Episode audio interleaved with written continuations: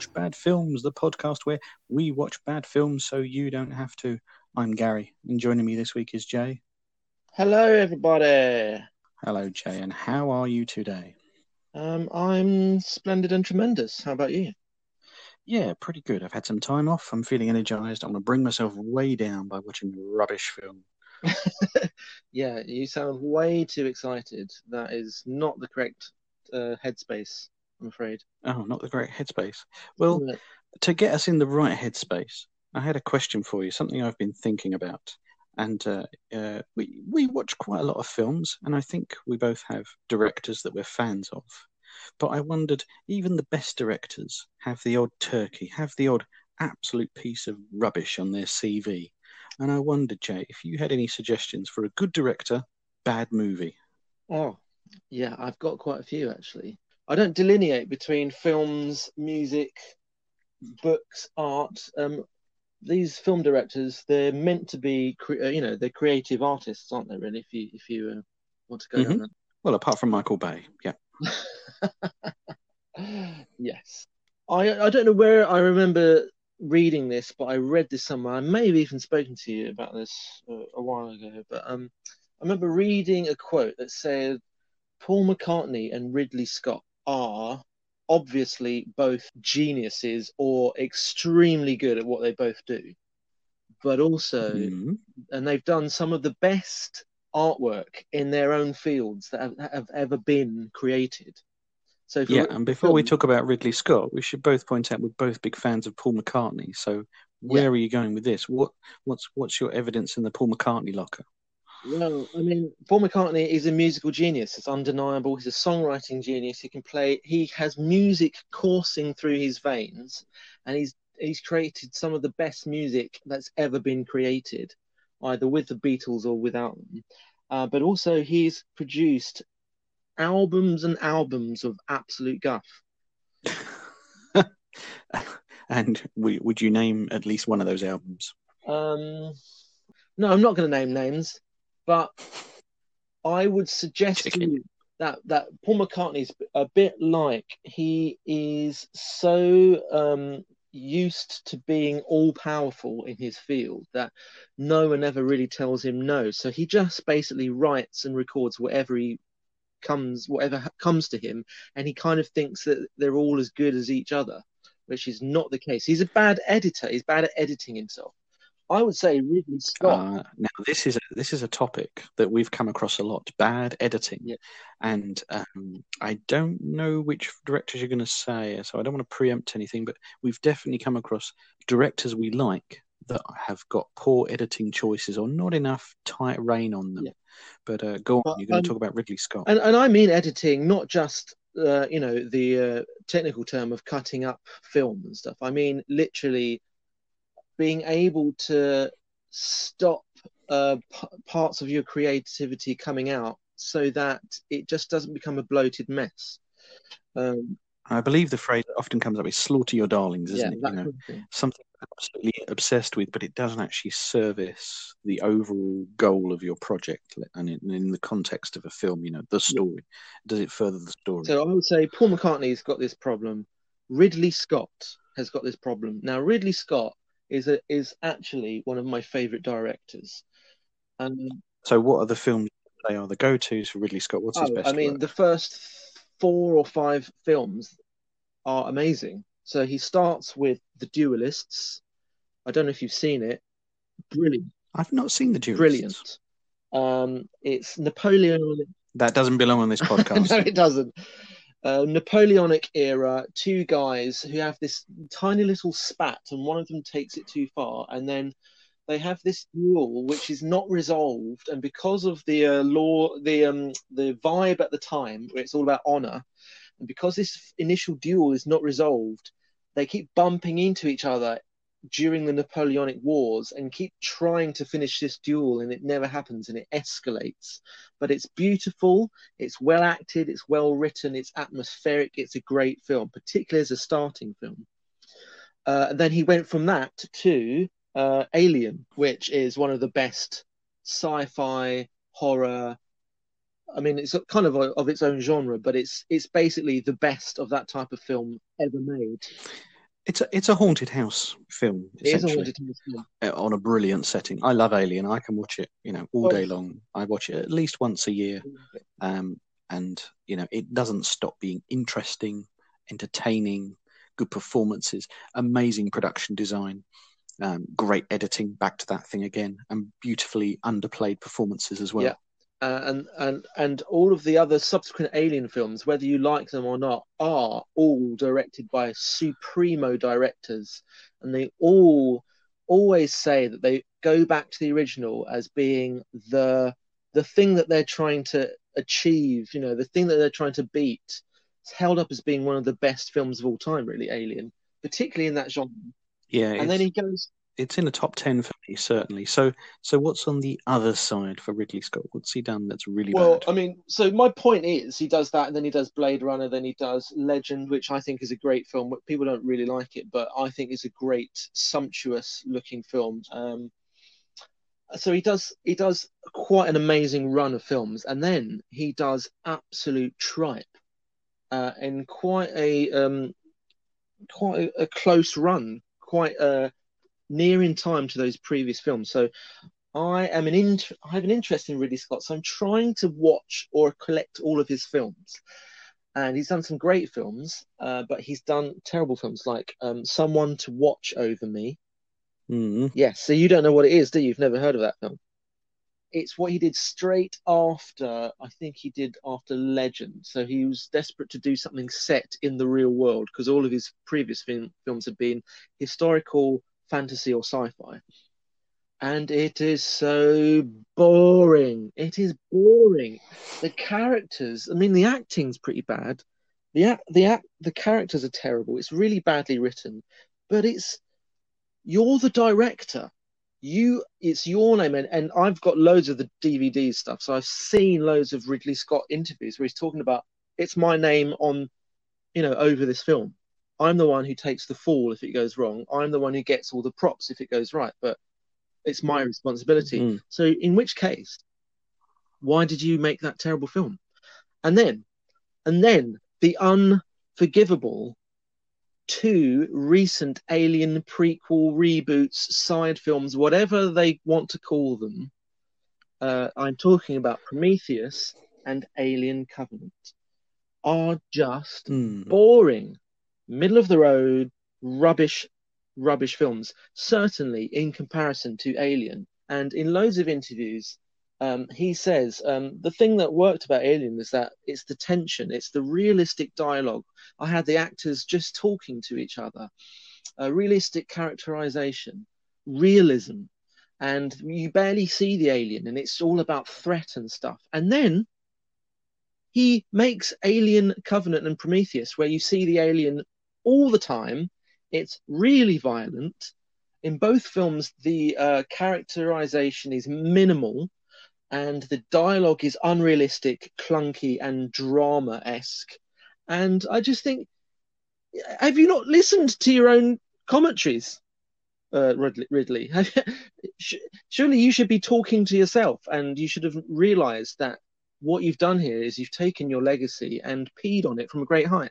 So that's what I'm putting forward as a great director who does who's done terrible films. Well, I can't argue with that. Can't argue with that. Um, I, I sometimes stick up for Prometheus because I think there's something enjoyable in it. I don't think it's particularly well told, but I do think there's something in it. Um, I really like the art direction in it. Um, I like the cold whites and blues. I think that's really interesting. I think the performances are generally poor. Um, there's a, lot of stuff that doesn't make sense, but you know, it, it's, it's hard to completely stand yes, up. but what it. we're talking about here, Gary, uh, is we're talking about directors, but, and he's a very successful director, so he can kind of do whatever he likes. And from his own mouth, the buck stops with him. So if the acting's no good or the story is incoherent, he has to make it coherent. That is his job, and I have no sympathy. So, what my point is really is that I don't understand how it happens. I don't understand. No, quite. Well, I'm gonna pick a director for me who is generally pretty good, great even, um, but in my opinion, did a, a particularly bad film, and maybe even more, depending on your point of view. So I really like that you said Ridley Scott and Alien, because I now want to turn to the director of Aliens, which is James Ooh. Cameron. Um, so you know, let's go back. Terminator One, um, a great taut chase thriller. Terminator Two, a comic book um, adventure. Aliens, which is an out-and-out war film. Um, I really like True Lies, which is a silly Arnold Schwarzenegger spy film. Um, let's not forget we discussed a little bit of James Cameron back on episode 10 when we talked about Battle Beyond the Stars in his first art director role. Really good eye, really good uh, conceptualizer, making a word up there. You know, he can really bring a world to life, much like Ridley Scott can when he's on it. Much like George Lucas. But I'm picking out, much like George Lucas, we need a whole other podcast to talk about George Lucas because that man's particular to us. So let's let's avoid that iceberg. Um, but I'm not going to go for that film. Um, I want to put up Avatar, which I absolutely hate. Yeah. It is miserably overwrought and overlong. It's so preachy. It's so boring. I hate that man of that moment, Sam Worthington. He's just, he's like on a computer game when you get to create, design your own character and you don't select anything, you just say default. You even leave the name as default, Joe Default, and he's just nothing. He's a complete and uh, blank canvas of a person on which nothing is Oh, yeah. painted. I'm, I'm so desperate to agree with you. He uh, he was that man of that moment, and he's disappeared now, and we know why.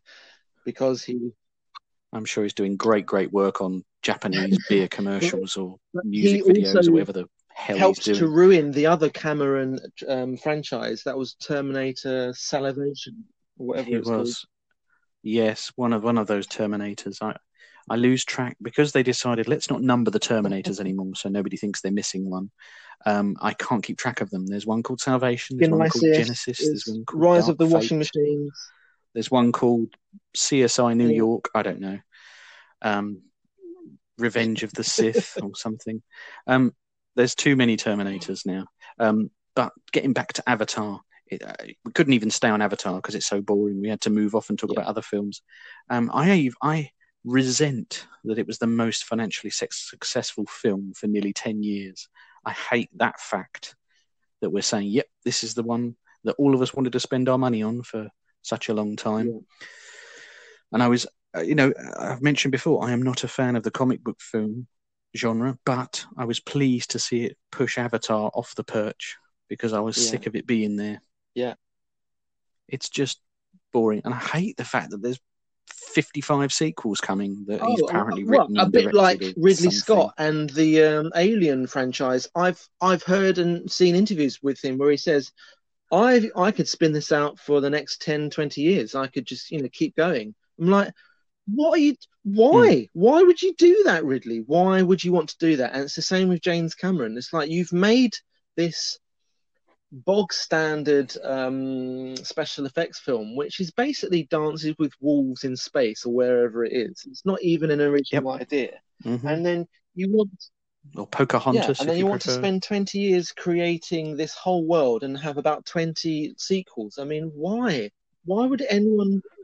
You're meant to be a filmmaker. So this is what this is the crux of the matter is when a good director just makes a terrible film or hugely terrible decisions and you just think why how is this possible how can you be so good and yet so bad at the same time this is a subject we could go Yeah. on and on about. Um, uh, and let's perhaps pick it up on a future episode. But perhaps, hey, you out there, if you've got a director that you think is generally pretty good and he just, or I say he or she directed an absolute stinker, please get in touch and let us know. Find us on Twitter, We Watch Bad Films, on Instagram, We Watch Bad Films, or email us, We Watch Bad Films at gmail.com. Um, we'd love to hear your thoughts and we can discuss them on a future episode.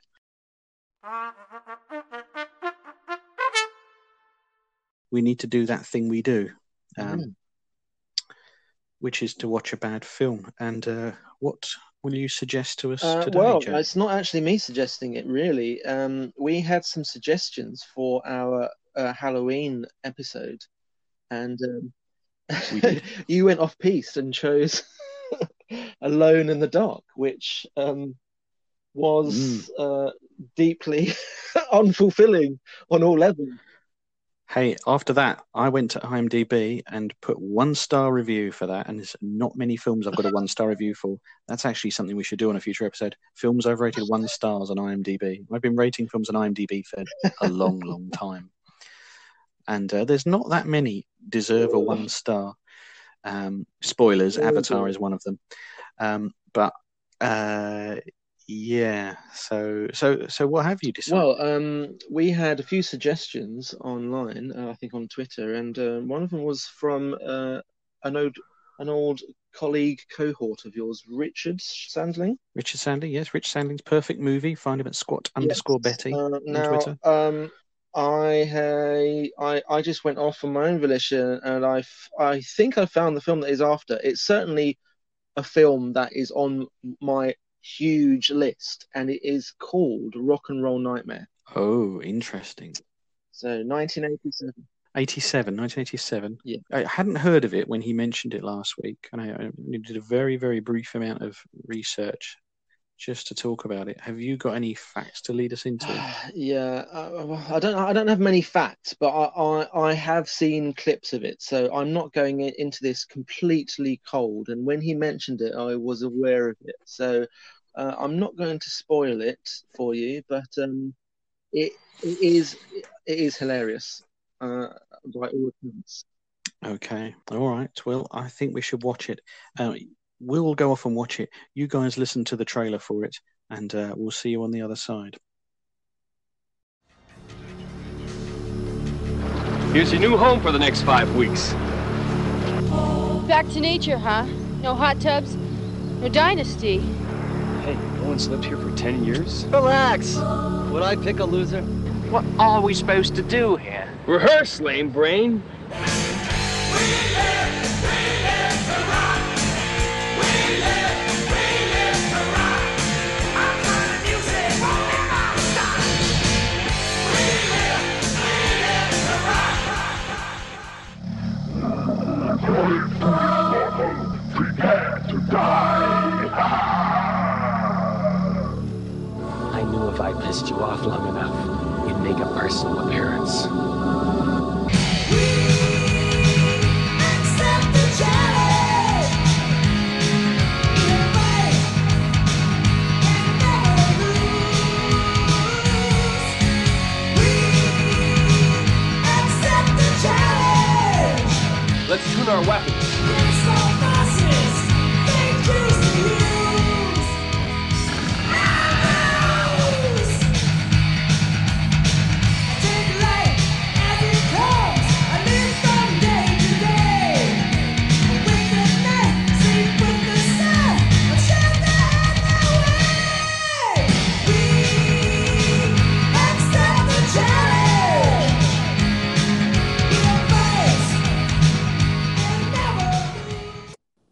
Just watched Rock and Roll Nightmare, also known as The Edge of Hell.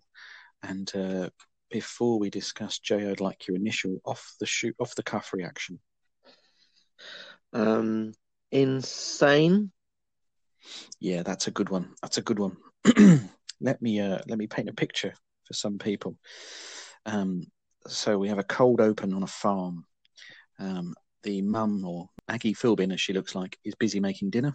Dad is off somewhere, son is upstairs. Suddenly, mum is dragged into the oven and replaced by um, a skull on a stick.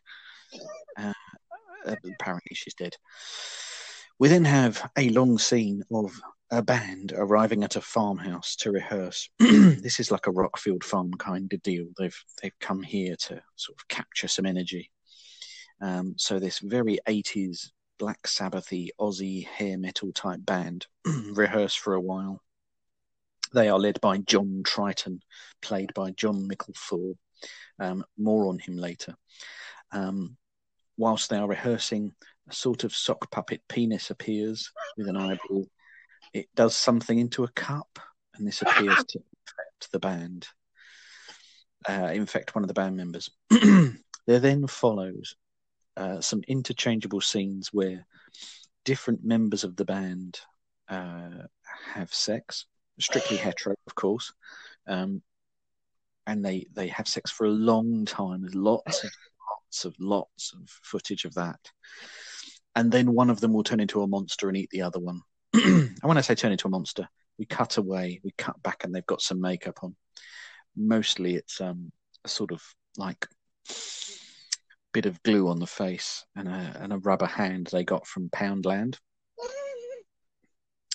Um, some groupies arrive, and their manager Phil is now turned into a monster. Does away with them apparently, but we never learn of their fate.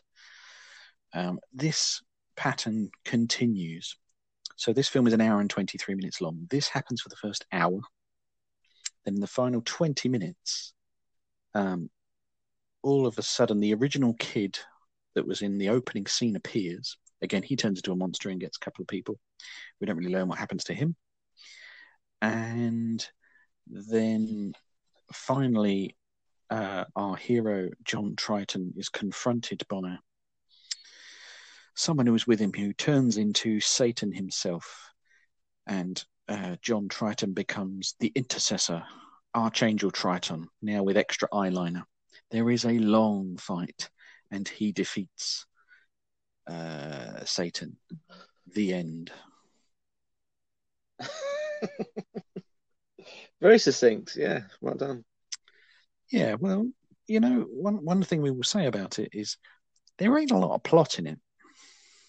Uh, there, yeah, you, you may challenge me on this. I would say there's almost no plot for the vast majority of the film. Yeah, um, and I think, um, well, it's kind of interesting and amusing that we brought up Alien in the intro to this podcast because there's something of an alien vibe to the uh, the first four fifths of the film, in terms of there is something stalking the other people in the film. You know, I, I'm not comparing the two. Can I be clear? Um, but um, uh, there's definitely an air an air of sort of spooky house. Um, gradually take out everyone's 80s slasher film type thing. And in fact, if you dial back to our last episode, episode 12, you'll hear me talking about the Friday the 13th films, and particularly quite a few of them have a very boring, ponderous start before they get into the, frankly, the interesting bit where people start getting offed. And it's a bit the same here. It starts very plodding with some of the longest shots you'll see on celluloid. and there's a lot of people start getting off with each other. Yes, there's a lot of that. I mean, titillation is fine, but when it's just people mashing their faces against each other, it's just a bit.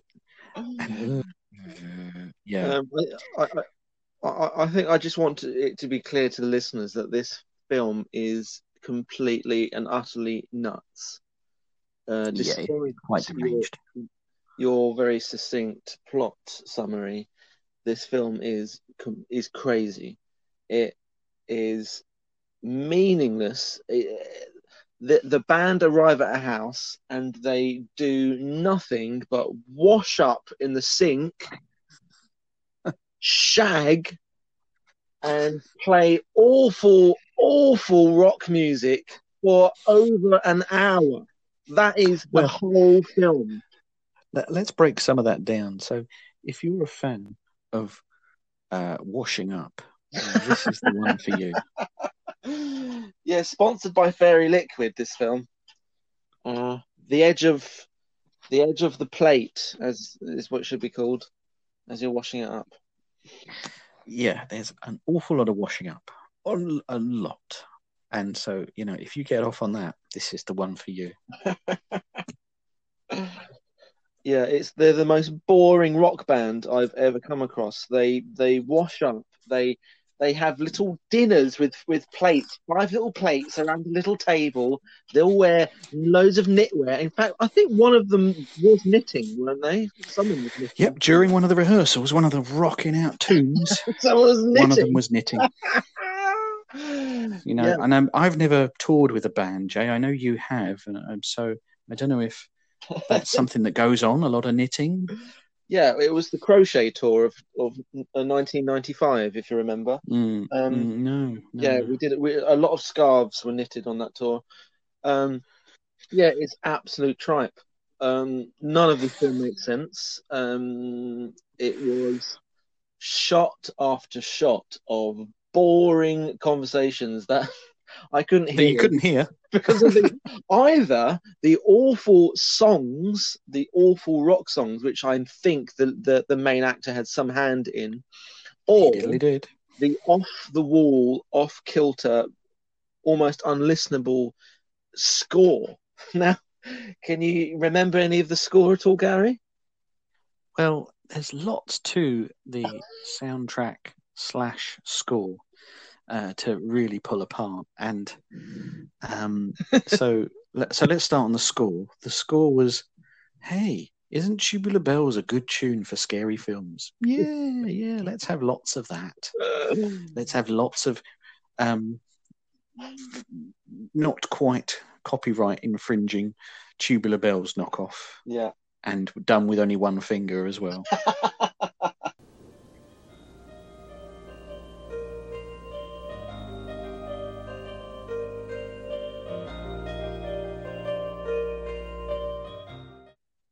And then you get the soundtrack, as we've said, it's very 80s hair metal. You already know what it's like. Plenty of chorus repeated over and over again.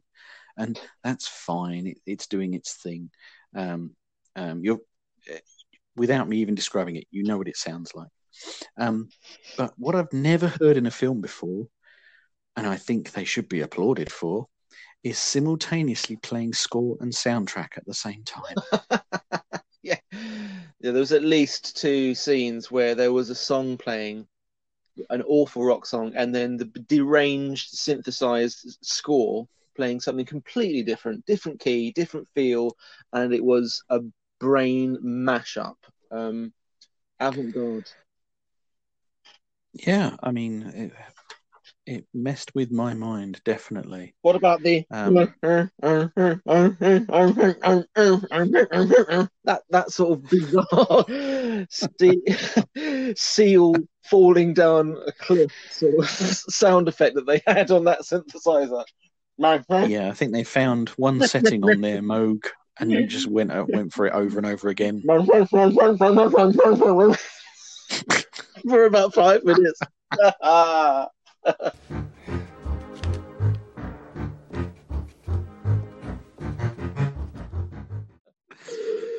Yeah, I, I think it's a film. I don't want to say two halves because the split isn't even fair, but quite a lot of it you were cursing uh, Richard, who brought this film to our attention, and yet, and yet, I enjoyed it quite a bit more than some of the absolute crap we've watched. yeah, I mean, you said it was it was entertaining. Yeah, it was entertaining. I mean, it was on the edge for me. It was on the edge of like, oh my god, some some plot better better appear at some point, or I'm going to. Well- but well, the final act, you know, redeems it. I think. it does. But can I just say, before we get talking about the final act, which the, those last twenty minutes make this film, before we do that, please, Mhm. can I just touch upon the um how do I put this? The sort of assault course of the preceding 10 minutes, which were just a shagfest. Can we can we touch on that, please? Because in order to get to that last 20 Um, minutes, the finale, which makes the film, you have to sit through between five and 10 minutes of every single person in that house shagging over and over again uh, and it doesn't cut away. It just on and on. So once that happens for a while it's two characters and, and i was like gary this this has to stop. I can't watch this anymore. And then it and then finally it stops. And then it cuts to the other characters. Oh and they're going to start shagging. It's just endless endless tits art sweaty bits flapping lips just oh my god and the camera was right in there it was horrific so i'm afraid that almost made me want to th- throw my laptop out the window because I, I, I almost couldn't cope with it. So it was a good job the ending came when it did because I was on the edge. Yeah, that that's The edge of hell. fair. It, like I said, it, the edge of hell. You see, they knew what they were doing. They knew what they were doing. Let's look at the main guy himself, Jon Mikl Thor. So this was not a guy with which I was familiar, but he wrote, produced, and was the main star in this film. Um, his Wikipedia entry lists him as bodybuilding champion, actor, songwriter, screenwriter, historian, vocalist, and musician. I like the distinction vocalist and musician. We need one more credit in there. Um, he's not unimpressive at his different um, Renaissance man activities he's taken part in. Um, he achieved over 40 bodybuilding titles. He's the first man to get Mr. Canada and Mr. USA. So he's not without merit, you know. And Uh, we do know that he's a bodybuilder because he spends quite a bit of the end completely nude, apart from a studded yeah, I, I'm not questioning his uh, muscular prowess. I'm sure he's done all of those things. It's just everything else that he's doing is rubbish. He's he can't act.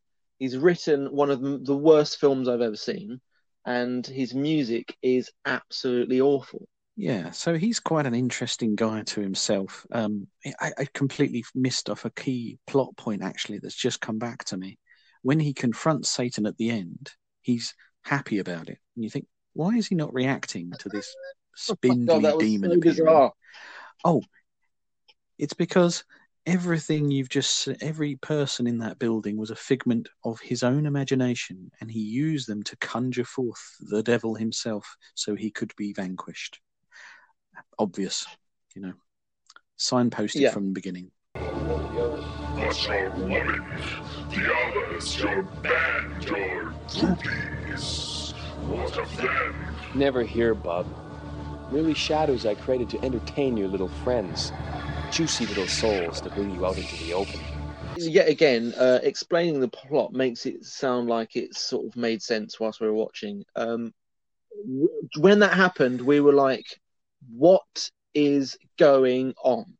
What the hell's happening? Why is he turned into um, uh, that woman who sings "Turn Around, Bright Eyes"? W- w- Why is his hair Yes. exploded? Why is he wearing a metal thong?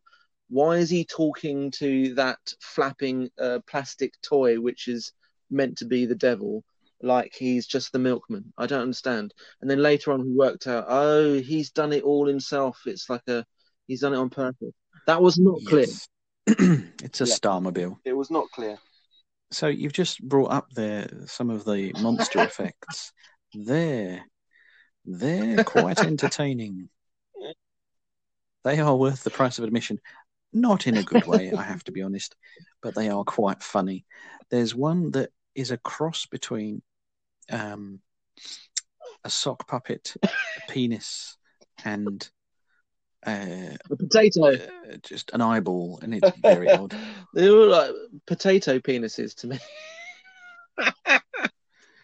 There's another one that looks like you know when um, you film someone's head upside down, so you just see their chin and their mouth moving. It looks like that. Oh, do you mean that? I think that was meant to be a plastic um, chicken in a fridge, and then, then it started talking. It started Oh, okay. talking because because because Thor reaches in to get a um, a heavily um, obvious sponsored Coca Cola can from the fridge. Mm, classic. On the the plate real next thing? to him as he's reaching in is is this lump of plastic, which I think is meant to look like a chicken, and then the chicken starts opening its mouth, and I think that's when that's what that was. I think it looked like um, an upside down head with an eyeball on its chin. Now, uh, pick out some lines that I wrote down. Some some delicious bon mot that fell from the mouths of our intrepid heroes. Um, there's one guy, and I think he's doing a oh Cockney no, accent. the accent. Um, he actually comes off as, as one of the goblins, uh, one of the orcs from uh, the Lord of the Rings films. Um, he's called Stig. That's nice, isn't it? And he says, and he, of course, he just has sex. He takes his glasses off and says, I'll be right back. I'm just gonna go shake the monkey, eh? yeah, with awful accent as well. Yeah. Oh, very love that. charming. I'm gonna shake a ag- monkey. And that's probably a bit of running slang I don't understand because I'm above all that. On a similar note, the uh, Phil, the manager, says to his gang of uh, roadies, uh, "You called uh, groupies, sorry, um, you called them the the sensational sharing squad because they all have that, you know, that particular look. Nice reference for the teenagers there." Um, he says, "Sex and drugs really knock you out." Just nonsense. Utter, utter nonsense.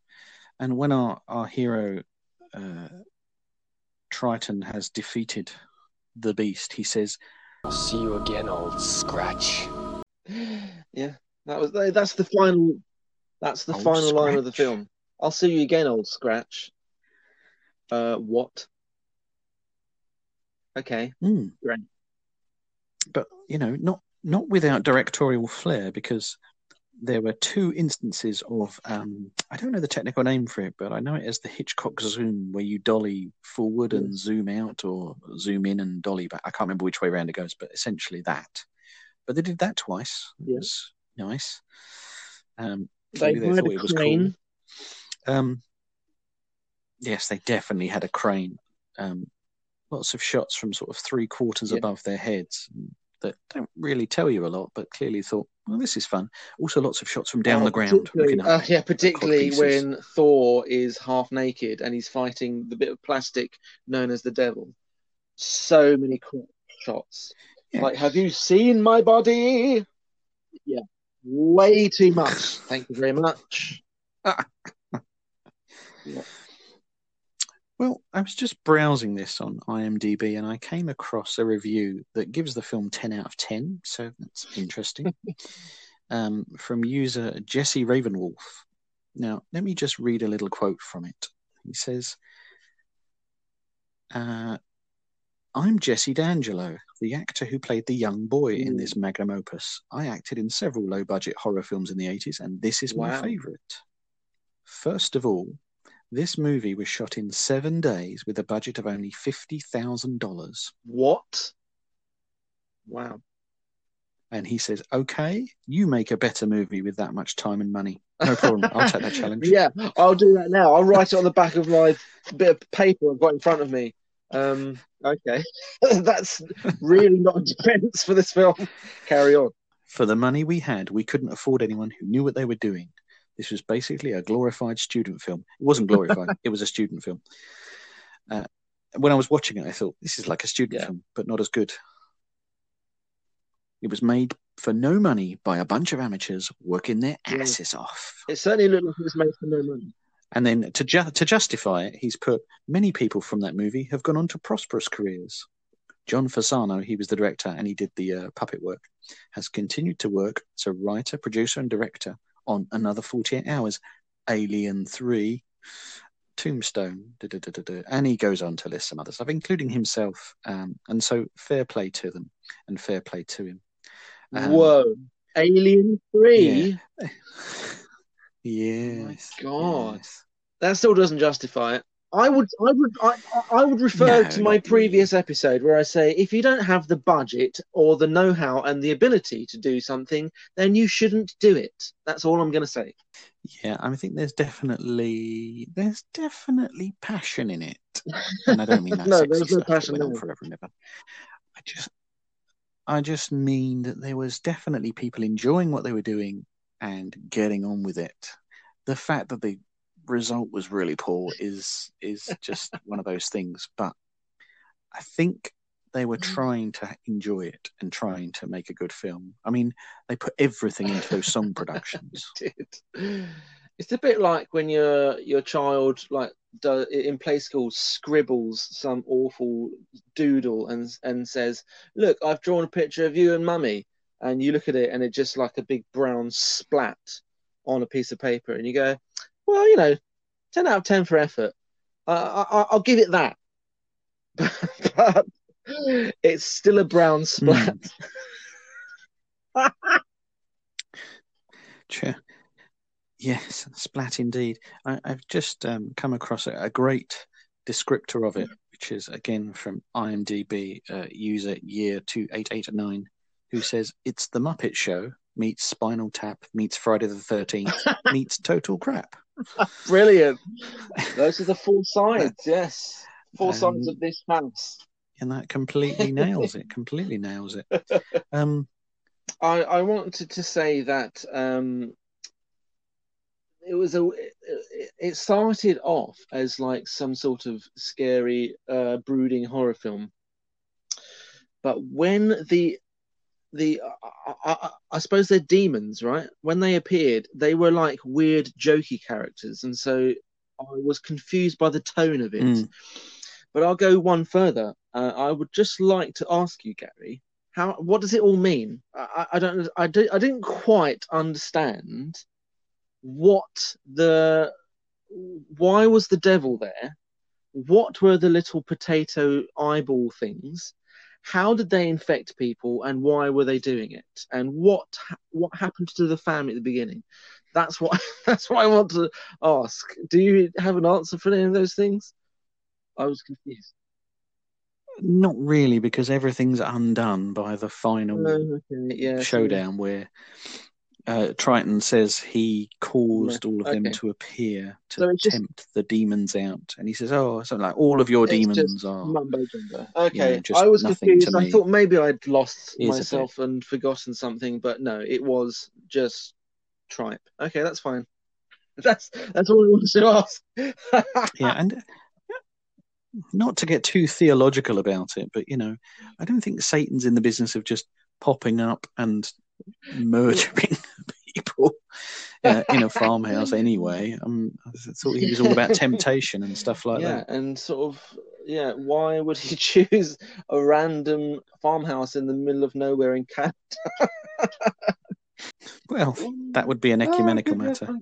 Uh, so, Jay, would you recommend Rock and Roll Nightmare Oh, slash God. Well, it was recommended to us, so someone thought it was worth recommending. Um, I would hesitantly recommend it because, my God, it really asks a lot of you. it really does. But I think the last 20 minutes just about saves it. Just about. I think you're right. It's it's boring getting there, Oh, despite gratuitous really sex and rock and roll.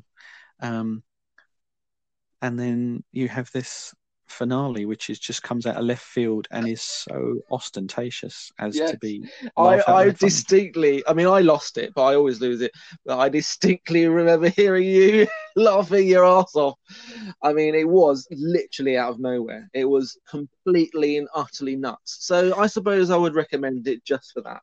Yeah, I mean, you know how in From Dusk Till Dawn, spoilers, um, halfway through the film, it just suddenly does a Yeah. huge right turn in the road, and you are watching a different film all of a sudden.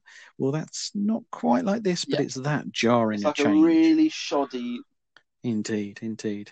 Well, that's what we thought of Rock and Roll Nightmare. If you've seen Rock and Roll Nightmare, and uh, I'd love to know your thoughts. Again, get in touch with us on Twitter at We Watch Bad Films or Instagram We Watch Bad Films. Um, if you're enjoying the podcast, I do hope you are. Please make sure you subscribe on your podcast app of choice. If you could leave a review, that'd be even better. We'd really appreciate it. Meanwhile, we'll catch you next time Thank for you. another See bad film. soon. Thanks, Jay.